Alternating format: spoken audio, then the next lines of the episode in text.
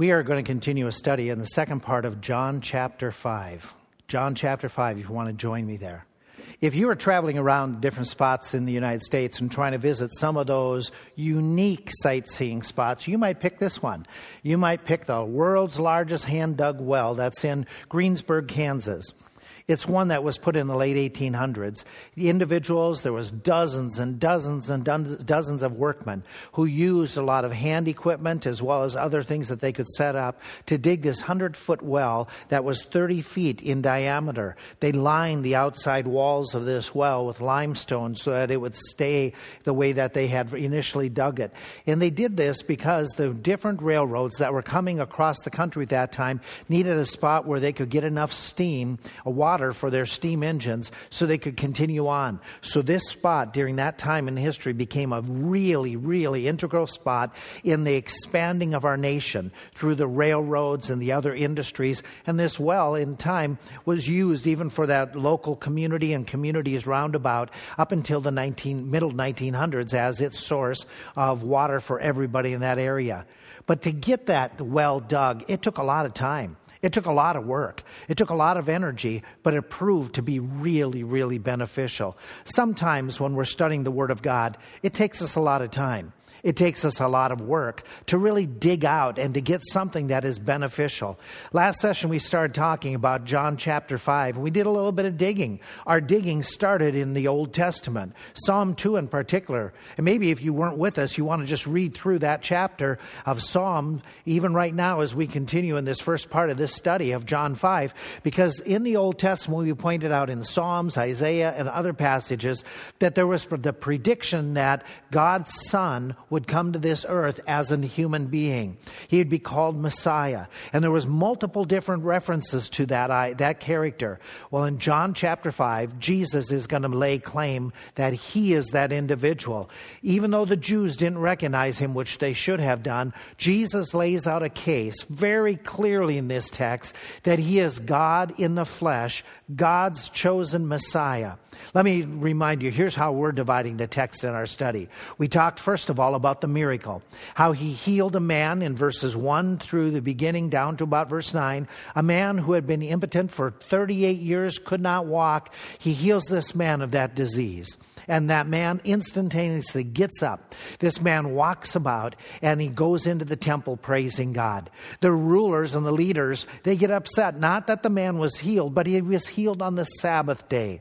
That brings us to the motives why Jesus did that, that uh, event and why he did that particular, that particular day did the healing. And then when we're all done, we're going to talk about the message. But let's pick up where we left off last time. We talked about the, the motives and we said that Jesus did that miracle miracle to show pity, mercy to the one who is in desperate need, just like he shows pity to us. He did it to expedite his plan that involved everyone. And we made observation at the end of our last study that Jesus did this miracle at that moment, at that place next door to the temple on a Sabbath day, so as to engage, create an opportunity to engage the Jewish leaders who was predicted would turn against the Messiah, reject him, and ask for him to be slain. So Jesus is going to do that miracle to stir up in a, in a good, towards a good event, stir up the Jewish leadership, and it worked. As we read in the text, that it says, Therefore, verse 16, did the Jews seek to persecute Jesus and sought to slay him because he had done these things on the Sabbath day. And so Jesus very clearly is working. But then he goes on and he explains, we'll give his third motive here, explains his person to the Jewish leaders. Jesus makes further comments. And he goes on, and those further comments even enrage the leaders even more. We said, verse 16, they are thinking of slaying him. Now look at verse 18. Therefore, the Jews sought the more to kill him, because he not only had broken the Sabbath, but also said that God was his Father, making himself equal with God. So, what Jesus is doing is going to make claims to not only uh, that he's Messiah, but that he is God in the flesh. And these, this is going to be just absolutely you know, exasperating to the Jewish leaders. I want you to notice something. Where it says in verse 17, where Jesus, in between those two verses, makes comment and lays claim to being God, it said, But Jesus answered them. If you look at the previous verse, the Jewish leaders didn't say anything to him. He's not, there's no reference that we know of of words being spoken. And what's interesting is the word that is chosen for answered them in this particular passage is a legal term, not used frequently, but in this case it is. It's a legal term. It gives the idea of giving a legal argument, presenting your case. And that's exactly what Jesus does in the rest of the discussion that continues throughout the remainder of John chapter 5. His discussion starts with verse 17, and then it picks up again, verse 19, and goes all the way to the end of the chapter. And so let's just do a summary, not verse by verse, but basically the basic ideas. What does Jesus present? What legal evidences is he giving, or legal claim, or legal argument is he giving in this text? I want you to observe that while they are in the temple, which is critical to his conversation, Jesus is talking to Jewish leaders. There are other people round about. There is also that man that has been healed that is here in the, the same vicinity. And Jesus, in the midst of this feast day, this Sabbath of the feast day, when there's greater crowds there, he is going to make claims in the temple in the house of God, in the place that the Jews consider to be the residence of God. Here's what he's going to say He's going to say that God the Father and I, we are equal in productivity. What I mean by that is this. Okay? He says, My Father, verse 17, is always working up to this very time, and I am working too. Now think this through. Their claim is that, that Jesus Christ is this radical preacher, this radical teacher. But Jesus is going to make, make lame claim right in this phrase, and he does it multiple times in this text, my Father. Well, we've already talked about that. That is a very unique statement made by anybody at that time period to address God as Father and to make it very personal.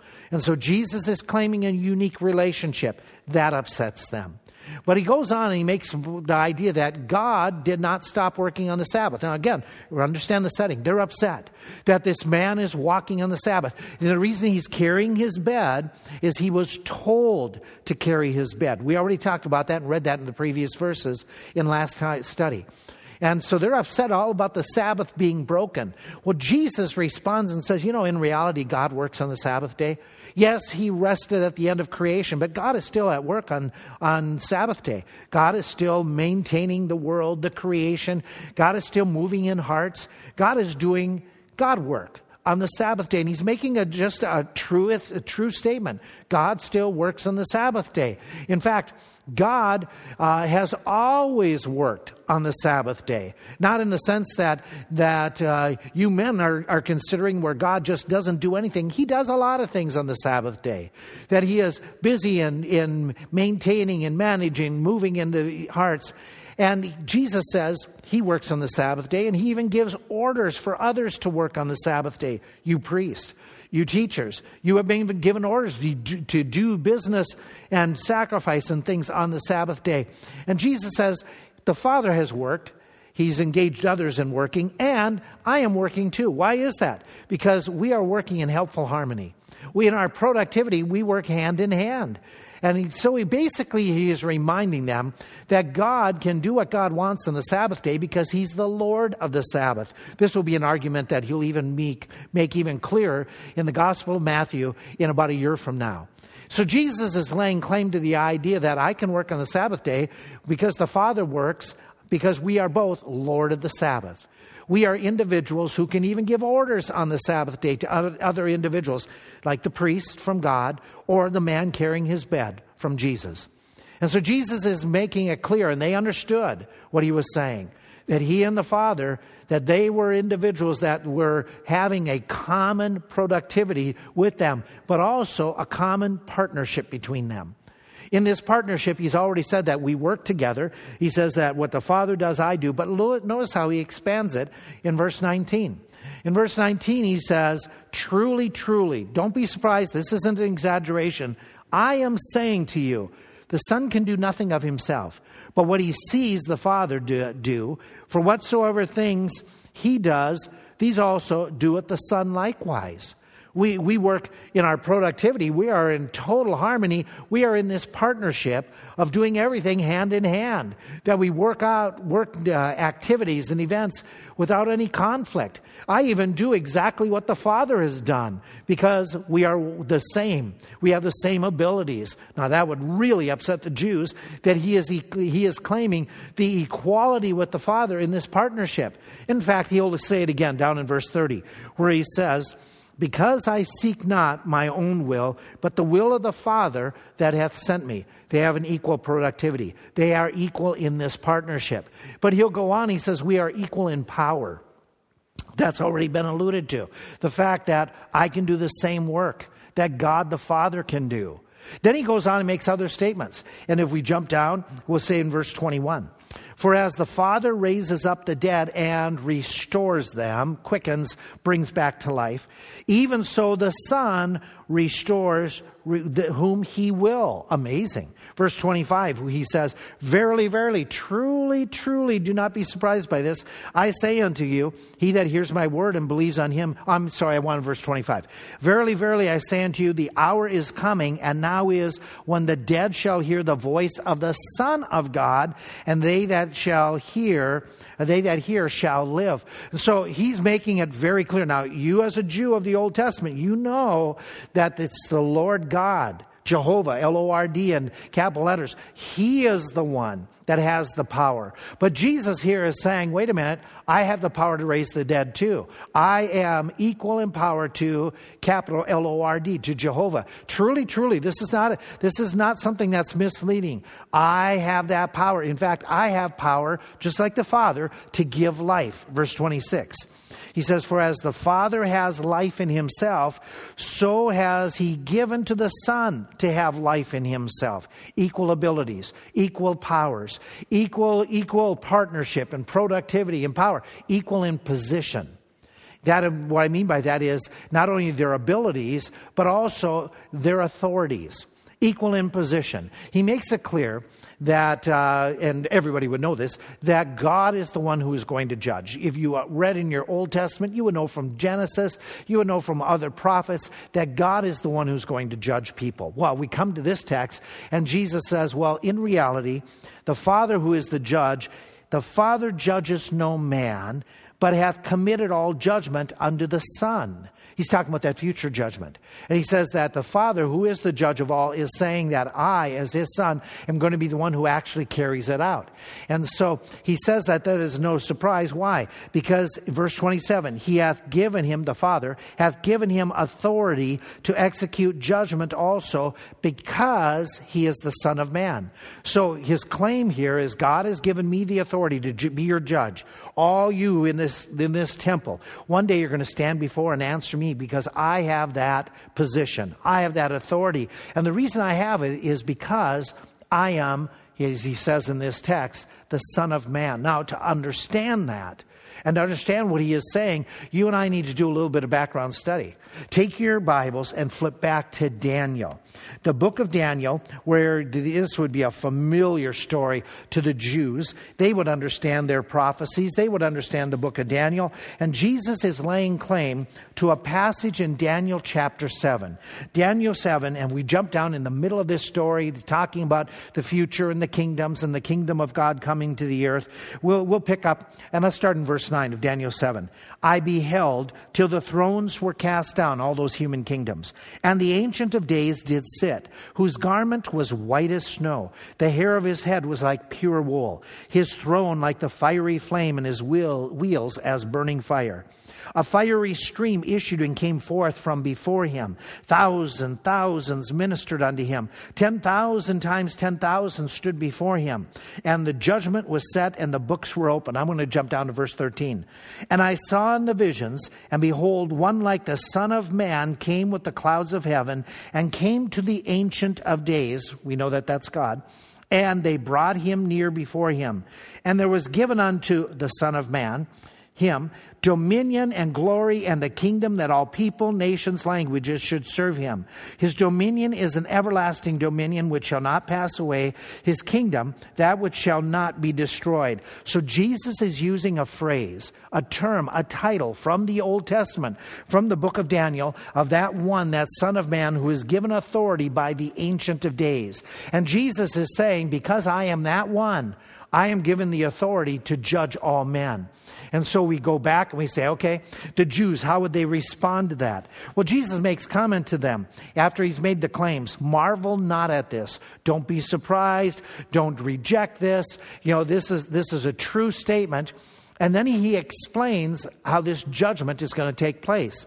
And he talks about it. He says, The hour is coming in which all that are in the grave shall hear his voice, shall come forth, they that have done good unto resurrection of life, they that have done evil unto the resurrection of damnation.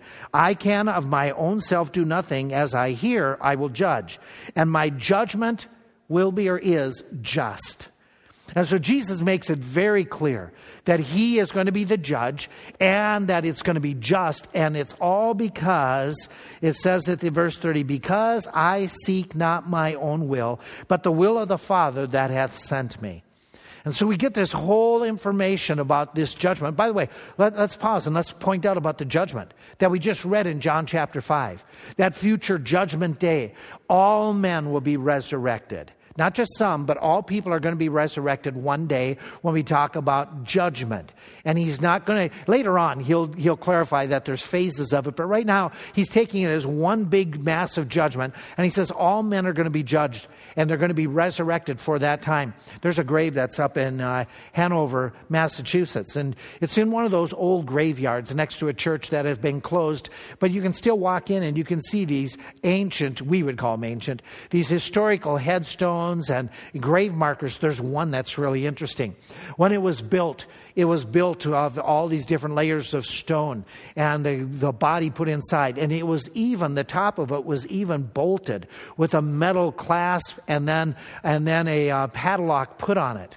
And written on that, that, uh, that whole edifice was all different things about family, but there was one statement that was made by the individual who was buried there. And it said, This sepulchre, purchased for all eternity, is not permitted to be opened. The individual who did that had laid claim that there would be no resurrection. He would bypass it, and he would just as soon stay in this grave. You know what's interesting? Years went by, and some seed of some type of a tree got in between the stones. And out from that area grew this tree that, that eventually forced and you can see it in the picture, forced some of the stones apart. This man thought that he was going to be secured in there with his body and not have to face God. That's not true. God can even use something as simple as a tree to open up his grave. All men, including you and me, will one day be resurrected. And those of you who are listening and do not know who Christ is, he is the one that, according to the text we're reading, he's the individual who will resurrect you. He's the one that will bring your body back to life, reunite it with the Spirit. He is the one that is going to then judge you. And you're going to stand before, and you're going to have to give account, and you're going to have to answer, and you're going to have to face Jesus face to face in the flesh one day. And the result, as we already read, is going to be unto life, as he mentioned in verse 29, or unto damnation. There's only one or the other. There isn't a third spot, a purgatory, or a fourth, a limbo. There isn't some other spot that people can choose. It's either you're going to go to heaven or you're going to go to hell. And Jesus has made that very clear. There are no other options. You know, when the uh, Titanic sank, they had this board listed of all the passengers and what information they were they able to get, and they were posting and what they knew at the time uh, in London of those who had left that region to head over to the United States. And they were posting on the boards the people who had survived or the people that they knew were lost so that families could figure out where they were. And what they did on that big board that was outside the office of the ocean lining company is they had a column that just said saved or it said lost. Isn't that, isn't that depictive of what the future will be? In the, in the book of life, there's going to be basically saved or lost. Your name's in it or not. And Jesus is making claim that you're going to answer to him. He's going to resurrect you. You are going to be judged one day. And the question is, what are you going to do? How are you going to stand? What is going to be the verdict? What is going to be the conclusion? From Jesus Christ, when He looks at your life, when He judges you personally, as you stand there all by yourself before Him, is He going to say saved or lost? That, that's why this claim of Jesus that he has the position, the authority, was so important that he declared it before everybody. He said, I have the power, I have the position, I'm in a partnership with the Father, that we produce things together. His point is, I am God and I'm giving you the opportunity to take care of things now in this life because one day you're going to be answering to me. And then he makes a statement in this text that is so wonderful. He talks about for those who are concerned about their eternal judgment, he talks about, I and the Father are equal in pardoning. In pardoning, in forgiving people, in absolving people, if you would, of their sins so that they can enter into heaven. Watch what he does. In verse 24, he says, Truly, truly, this is no exaggeration. This is a fact. As sure as I am standing before you and I have created the worlds, truly, truly, I say unto him, He that hears my words very clear. He that hears my word and believes on him that sent me. Jesus is, is implying several thoughts. Real quick, he is implying, wait a minute, there is a pardon that is available to anyone. He, any of you, any of you who are here, priest, poverty stricken person, any one of you who is here, young person, adult, single, married, he that hears my word, he makes it clear that this pardon that he is offering demands personal belief. You, you yourself, not, not your parents, not your, your family, not your church, not your community. You have to personally believe. What do you have to believe in?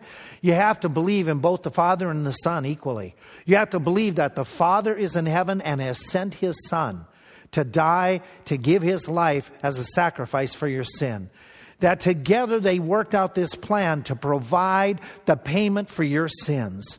And that together, with the power of God upon him, Jesus resurrected and received from the, the, the, approval of the Father for everything that he had done, the acceptance of his sacrifice for you to have this forgiveness, this pardon for all eternity.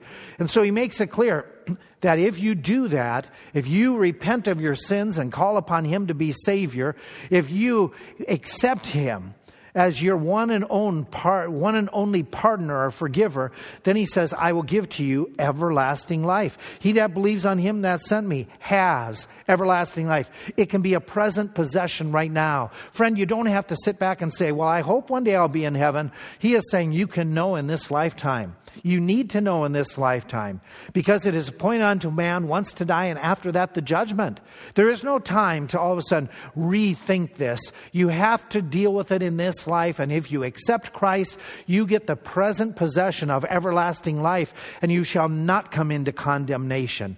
Very clearly, his idea that you will have this everlasting pardon that is certain, that will last forever and ever and ever. Oh, this is a wonderful gift.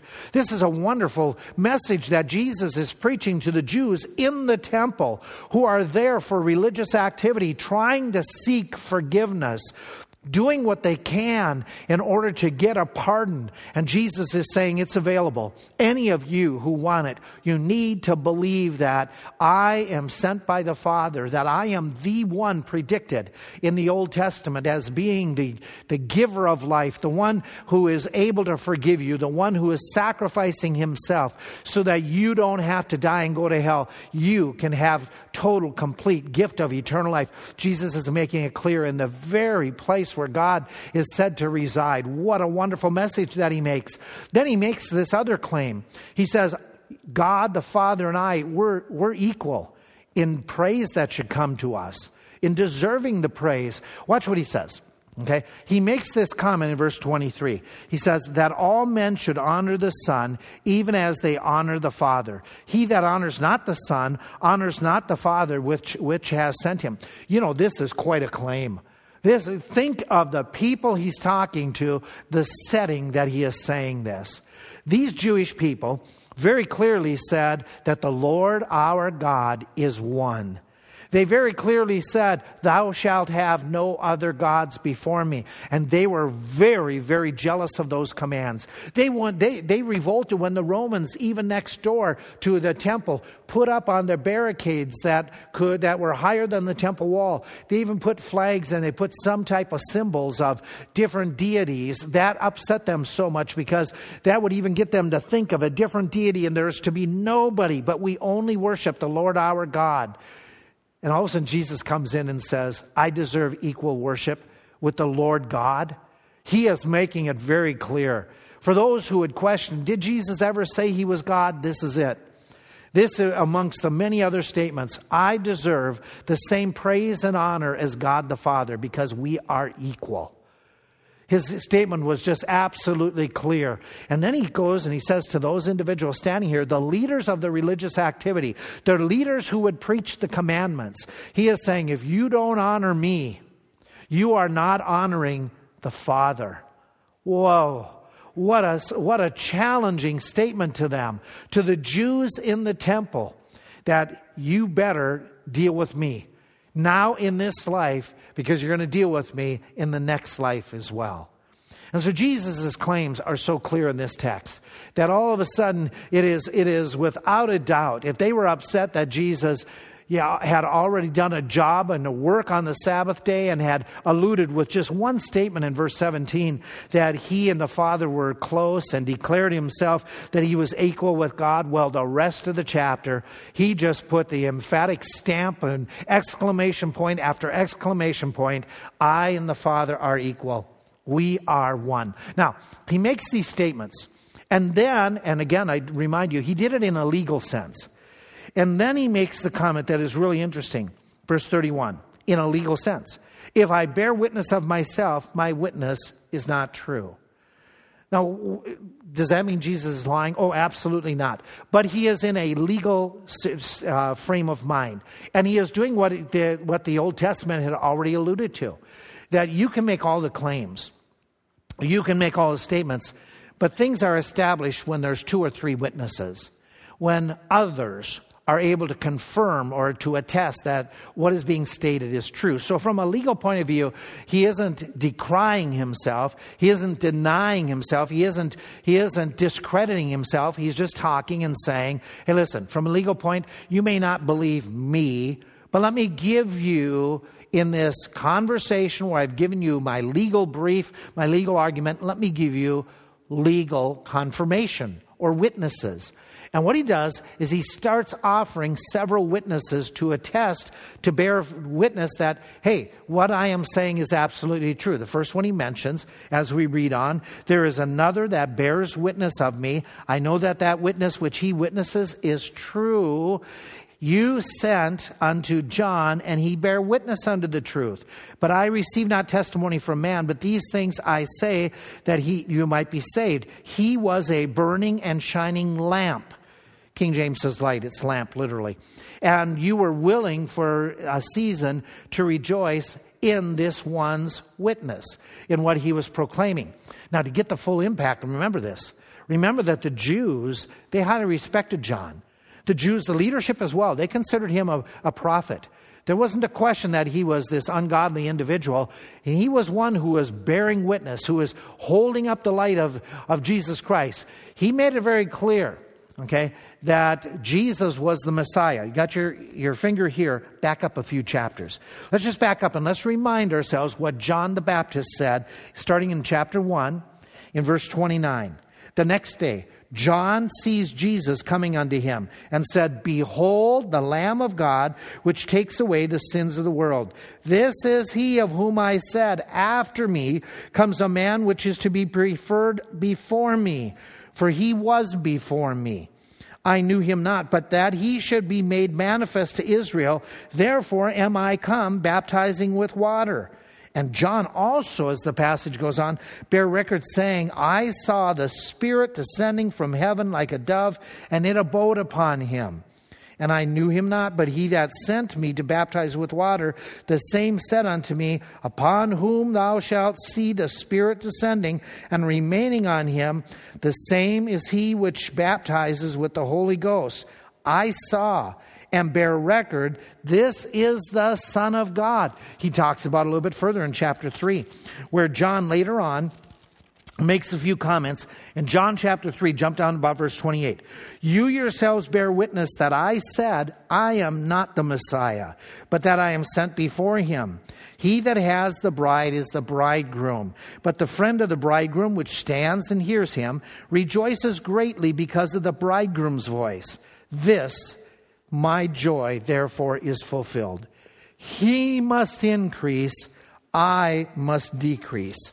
John a popular, accepted witness amongst the Jewish people and the people at the temple. Then Jesus gives another witness, another evidence. He says, verse 36, But I have greater witness than that of John. For the works which the Father hath given me to finish, the same works that I do, they bear witness of me, that the Father hath sent me. You know what? People can make claims all they want. I, mean, I might be able to make this claim that I am an outstanding, phenomenal basketball player that can dunk a basketball. The staff is laughing already. Uh, you would say, I have to prove it. Can I even get off the ground? Show us by our works. Jesus, right now, all of a sudden makes this claim. He says that I am God and I'm doing the works of God. And people say, okay, well, prove it. Oh, See this man standing here? This man that I just healed after 38 years in your temple district. He was there. Never did anybody assist him and help him to be able to be recovered through surgery or anything else. I did it with a word. My word is powerful. His words, do you remember the story just preceding all this? That Jesus healed the nobleman's son at a distance? That Jesus healed him of a deadly disease. Do you remember in chapter 2, the very first miracle? The miracle of the wedding of Cana, where he changed the water into wine. The miracle that caused Nicodemus to come to Jesus that night in John 3 and say, Master, no man can do the things which you do except God be with him. They, they, they understood. They were getting the concept even Nicodemus and some of those in the Jewish audience, they were understanding that he is doing phenomenal things. His works bear witness. Then he goes on and he says, God the Father. God the Father bears witness. And he makes that comment where he says, And the Father himself, which has sent me, has borne witness of me. You had neither heard his voice at any time nor seen his works, but, but that you have not heard his word abiding in you, for whom he hath sent, him you believe not. But he says, Hey, wait a minute. I, God gave a witness and you didn't accept it. Now, he's referring probably to the time a voice from heaven when he was baptized that said, This is my son in whom I'm well pleased. That, that's the one time that's been already occurred by the time Jesus is preaching. There's the other time where God spoke out. And he says at the transfigure, This is my beloved son. There will be a third time when in the temple Jesus is preaching, and all of a sudden there's this thunders that some say it's thunder, and others will say, no, no, it was an angel that spoke to him. And Jesus, as just in that setting, will pray and God will answer him, and others will say it's a divine voice from heaven, an angel, somebody speaking to him. The Father bore witness. We have as well another witness. We have a witness that he says it's the scriptures. Look at what he says. Verse 30, 39. And by the way, the verbiage of verse 39 can either be an imperative or just a statement. I think in the setting, the statement makes perfect sense. You search the scriptures over and over again, for in them you think you have eternal life, and they are they which testify of me. And yet you will not come to me that you might have life. I receive not honor from the men, the honor that, that is due me. But I know you that you have not the love of God in you. And that's why you reject God's witness. That's why you reject me. You don't love God the way you say you do. In other words, you're searching the scriptures, for in them you think you have eternal life. You are absolutely dead wrong. You don't get eternal life the way you think and the way you interpret and you apply it. Those scriptures all talk about me. They clearly present me that I am the way, the truth, and the life. Remember, we already mentioned this at the beginning of this entire study. There are multiple different passages that, and illustrations and types that point to Jesus Christ. There are multiple statements, and we looked at several at the beginning of this study where he is saying that the Son of Man will come, where God's Son will come, where a babe will be born. He will be the, the Almighty God, the everlasting Father. Claims that were made Jesus, throughout the Old Testament, you can find hundreds of prophecies that Jesus fulfilled. Search the scriptures, they speak of Jesus. They tell about him being the one from the Father. And then he goes on, he makes this comment. He says, You search the scriptures, but, but, you who are studying the Bible, you will not come to me. You won't come to me that you might have that eternal life. You don't honor me the way you're supposed to honor me. You don't love God in, in real essence. You, you stand here in this temple and you do all this ritual, but you really don't love God. Because if you love the Father, you would love me. You don't even receive me. I come in my Father's name and you receive me not. But he says, if somebody else comes and makes themselves to say, I'm the Messiah, and some of these political revolts that were taking place this century and in the years around Jesus Christ is, oh yeah, some of you will follow them. You'll follow a political Messiah, but you won't even follow the one predicted in Scripture. And so he's very clearly saying, Listen, folk, you've got to deal with me. And right now, I am not happy with what's going on.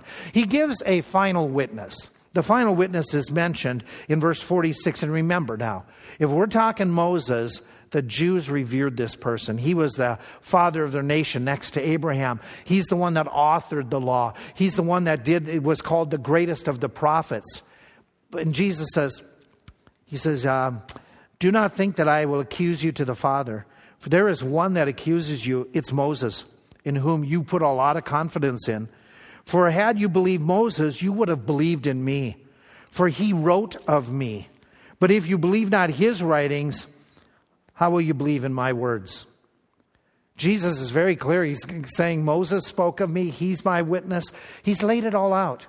He's given his claim, he's given his, his proofs, and he very clearly he's explained his person to the Jews to encourage them, to encourage them to prefer him, to pick him, to be to be to saying to him, You are the Messiah.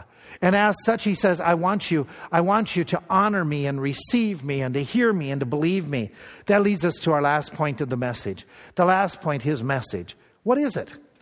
What is the point of the message that he gave to the Jews that John recorded for us to hear? That John at the end of the book says these things were written that you might believe? The message is real simple. The message is believe and follow me. Believe and follow me. I'm going to take you back as we wrap this up to where we started. We started in the book of Psalms, chapter 2. The passage talks all about how God is going to send his son. It talks about God establishing his son upon the throne. It, ra- it talks about how people, the kings, that they will reject the Lord, God, from authority over their lives, and he will have them in derision. He will destroy them when he sets up his son. Then we come to the very end of the entire chapter of that Psalm 2, a psalm that's quoted in the New Testament as proof that Jesus is the one that God has sent.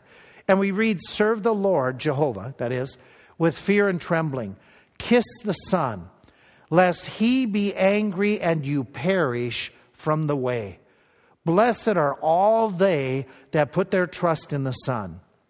Very clearly, he is telling us that the way to avoid damnation and destruction from God the Father, from the heavenly Trinity, is by believing in the Son, accepting the Son. To kiss the Son is the idea in ancient days of one who is coming before that individual. And what you're doing is you're showing that you accept their leadership over your life. You're accepting him as a friend and as an ally. You're saying that this one can be the Lord, the Master.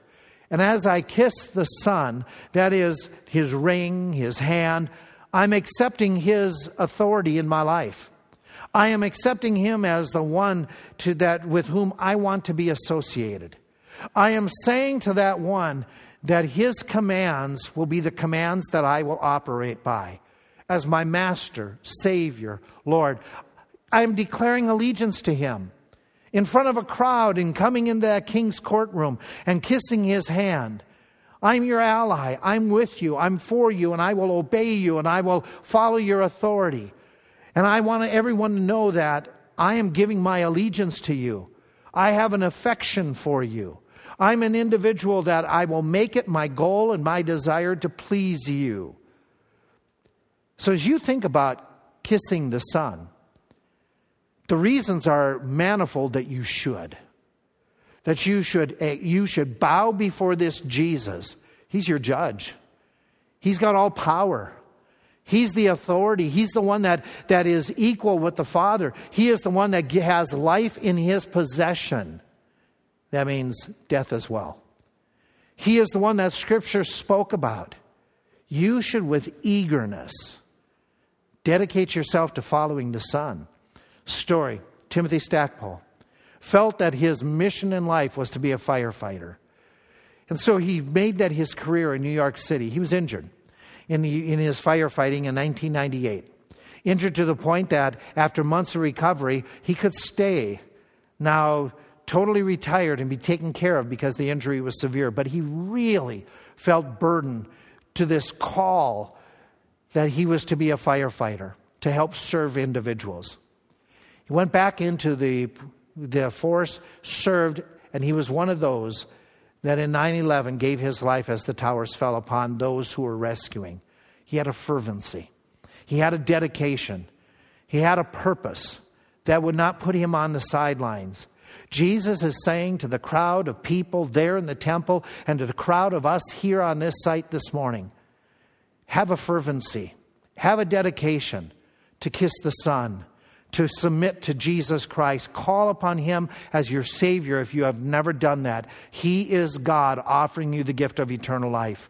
That way, when you stand before Him, you can say, I called. You promised in this passage to give me everlasting life. You who have been born again, kiss the Son. Come to Him with dedication, determination, and allegiance. Come to Him with fervency and yieldedness. Kiss the Son, who is God in the flesh. Father, help us to live this motto this week to live by kissing you, honoring you, yielding to you giving our allegiance to you, declaring you, showing our loyalty.